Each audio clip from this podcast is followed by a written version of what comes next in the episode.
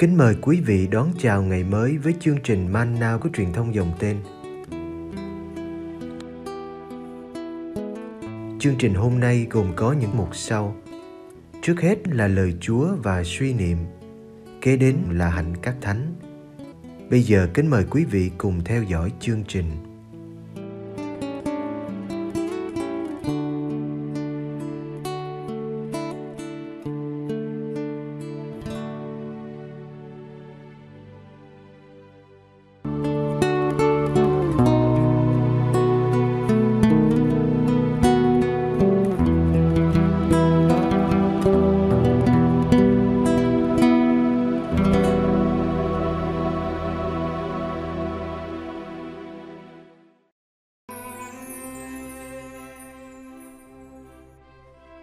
Dụ ngôn tiệc cưới. Matthew chương 22 từ câu 1 đến câu 14. Đức Giêsu lại dùng dụ ngôn mà nói với họ rằng: Nước trời cũng giống như chuyện một vua kia mở tiệc cưới cho con mình. Nhà vua sai đầy tớ đi thỉnh các quan khách đã được mời trước, xin họ đến dự tiệc, nhưng họ không chịu đến.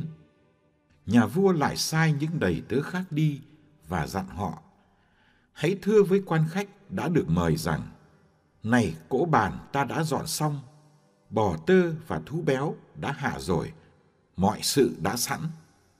Mời quý vị đến dự tiệc cưới.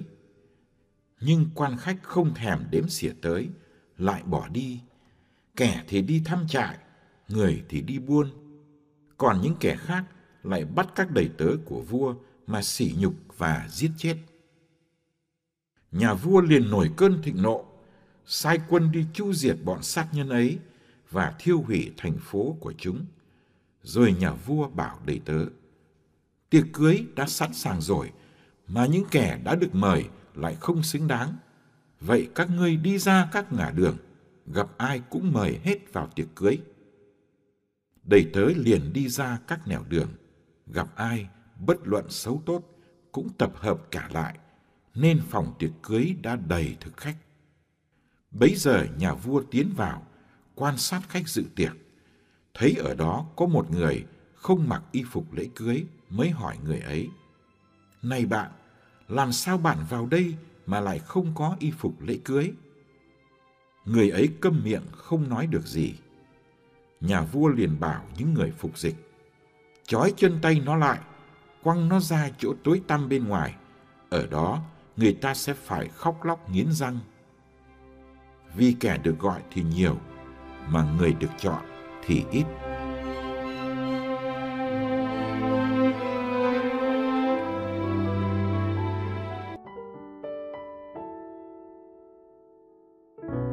Bài tin mừng trước làm chúng ta sửng sốt, vì chẳng những các tá điền không nộp hoa lợi đúng thời, mà còn bắt giết các đầy tớ và cả con trai của chủ vườn nho. Bài tin mừng hôm nay làm chúng ta kinh ngạc không kém.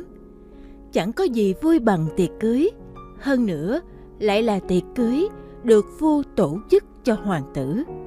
Nhà vua hẳn đã chuẩn bị chu đáo cho biến cố lớn lao này. Vua đã mời nhiều quan khách đến tham dự. Hân hạnh biết bao cho những ai được nhà vua mời. Họ có mong ngày ấy mau đến không?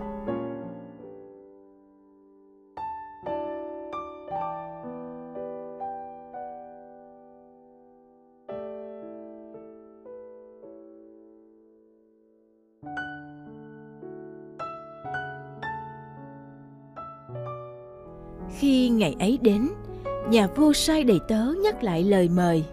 nhưng các quan khách ngoan cố không muốn đến. Một nhóm đầy tớ thứ hai được sai đi, lặp lại lời mời của nhà vua cho biết cỗ bàn đã sẵn sàng, nhưng các khách mời lại nhún vai bỏ đi vì họ đang bận tâm làm một việc khác. Kẻ thì đi thăm nông trại, kẻ thì đi buôn, có kẻ lại túm lấy các đầy tớ của nhà vua mà hành hạ rồi giết đi. Chúng ta không hiểu tại sao đi thăm nông trại hay đi buôn lại cần gấp đến thế và quan trọng hơn cả chuyện dự tiệc cưới của hoàng tử. Tại sao các khách mời lại có thể bỏ qua một vinh dự như vậy? Nhà vua và hoàng tử hẳn thấy mình bị coi thường khi việc tổ chức tiệc cưới hoàng gia bị thất bại. Các vị khách không muốn chia sẻ niềm vui lớn của nhà vua. Họ không đáp lại sự trân trọng mà nhà vua dành cho họ, nên họ không xứng đáng được dự tiệc nữa. Và những kẻ giết đầy tớ của vua sẽ bị trừng phạt thích đáng.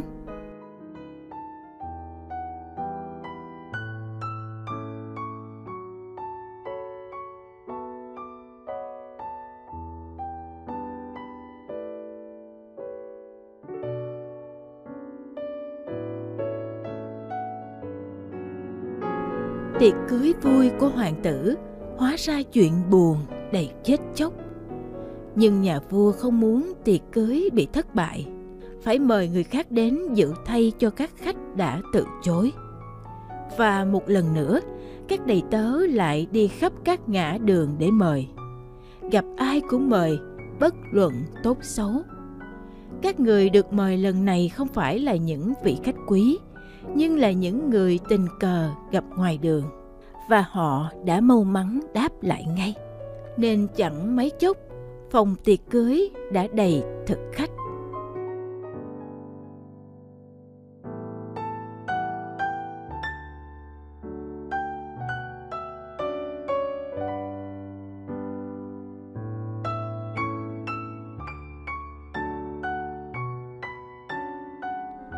Thiên Chúa thích chia sẻ niềm vui với con người. Ngài mời con người đến dự tiệc hiệp thông để được cứu độ. Không phải chỉ mời một đôi lần, nhưng mãi mãi cho đến tận thế. Trong dụ ngôn này, nhà vua tượng trưng cho Thiên Chúa. Con của vua là Đức Giêsu, đầy tớ là các ngôn sứ và môn đệ Ngài sai trước và sau phục sinh. Quan khách là dân Israel hay các nhà lãnh đạo Do Thái giáo.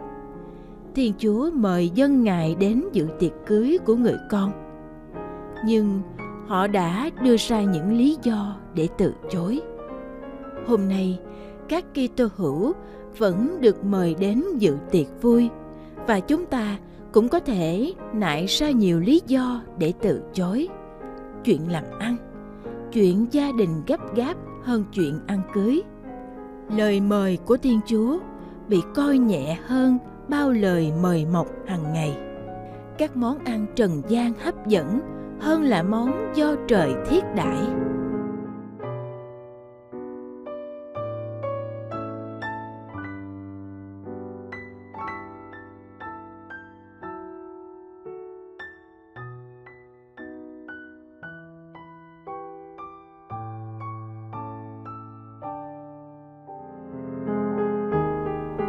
Kitô hữu là những người từ mọi nẻo đường thế giới đã chấp nhận lời mời, đã được vào tận phòng tiệc cưới. Tiếc thay, có người lại không mặc y phục lễ cưới cho đàng hoàng. Y phục này là việc sống công chính theo bài giảng trên núi. Chỉ mong chúng ta không chỉ được gọi mà còn được chọn.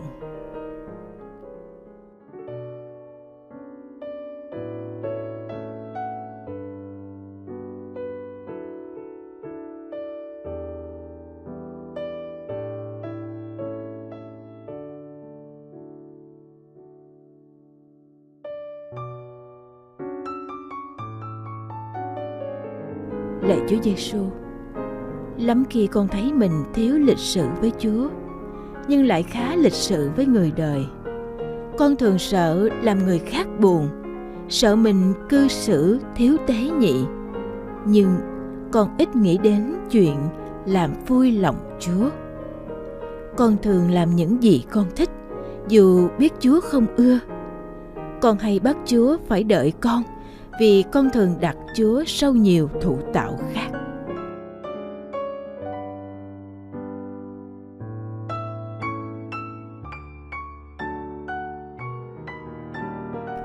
Xin cho con lịch sự hơn với Chúa, niềm nở đón Chúa vào nhà như ông Gia-kiêu, và chú tâm như chị Maria ngồi lắng nghe lời Chúa.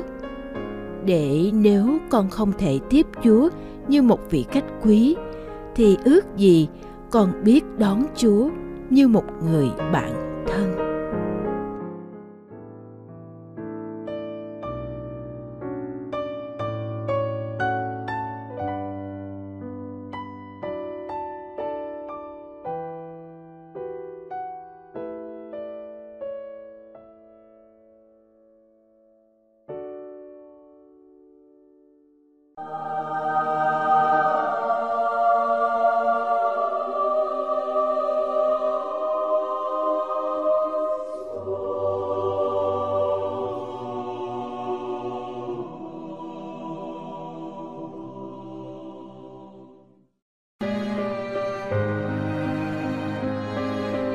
Ngày 15 tháng 10, Thánh Teresa Avila. Thánh nữ Teresa sinh ngày 28 tháng 3 năm 1515 tại thành Avila, nước Tây Ban Nha. Từ khi còn là cô gái nhỏ trong gia đình giàu có, Teresa và người anh trai là Rodrigo đã ham thích đọc truyện các thánh và các đấng tử đạo. Dường như đối với hai trẻ, các thánh tử đạo vào nước trời thật là dễ dàng. Rồi hai trẻ bí mật chạy tới một miền đất xa lạ, hy vọng ở đây có thể được chết cho Đức Chúa Giêsu. Nhưng may thay, chưa đi được bao xa thì hai trẻ đã gặp người cậu. Lập tức, ông đem các trẻ trả về cho bà mẹ đang lo lắng của chúng. Rồi hai trẻ lại quyết định làm hai vị ẩn sĩ trong khu vườn của mình. Nhưng việc này cũng chẳng thành công. Các trẻ không có đủ đá để xây cái túp lều cho mình. Chính thánh nữ Teresa Avila đã viết lại các mẩu chuyện vui này khi kể về cuộc đời thơ hấu của ngài. Và sự việc là khi bước vào tuổi hoa niên, Teresa đã thay đổi hoàn toàn. Teresa Avila ham thích đọc quá nhiều truyện tiểu thuyết và các chuyện lãng mạn ngốc nghếch đến nỗi ngài đã giảm lòng ham ước cầu nguyện. Teresa bắt đầu để ý nhiều về cách trang điểm để làm đẹp, nhưng sau khi trải qua một cơn bạo bệnh, Teresa Avila đọc truyện thánh Jeronimo và lập tức Teresa Avila quyết định sẽ trở nên hiền thê của Đức Chúa Giêsu. Teresa Avila gia nhập dòng Cát Minh năm 1536. Cả khi đã khấn dòng, Teresa Avila vẫn thường cảm thấy khó cầu nguyện. Thêm vào đó, sức khỏe của thánh nữ rất yếu kém. Mỗi ngày, Teresa phung phí thời giờ vào những cuộc trò chuyện vô bổ. Thế rồi một ngày kia, khi đứng trước bức ảnh của Đức Chúa Giêsu, Teresa cảm thấy hết sức đau buồn vì đã chưa yêu mến người cho đủ. Và thánh nữ bắt đầu tập sống cho riêng một mình Đức Chúa Giêsu, dù phải hy sinh khó nhọc đến mức độ nào. Đáp lại tình yêu của Teresa, Chúa Giêsu đã ban cho thánh nữ đặc ân được nghe tiếng Chúa nói trong tâm hồn. Teresa Avila cũng học biết cầu nguyện cách tuyệt diệu. Thánh nữ nổi danh vì đã thiết lập thêm 16 tu viện Cát Minh mới. Các tu viện này chứa đầy các nữ tu ham ước sống cuộc đời thánh thiện.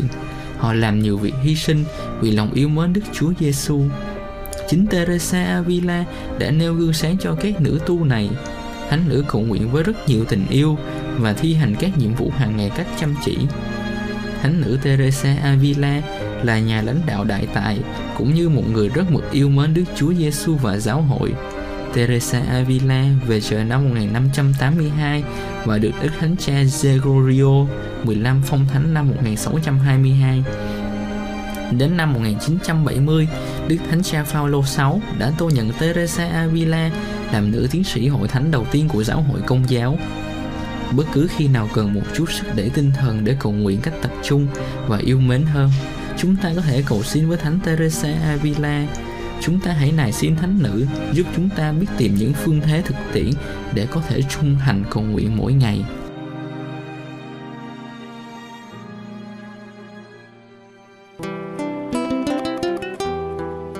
Cảm ơn quý vị đã theo dõi chương trình.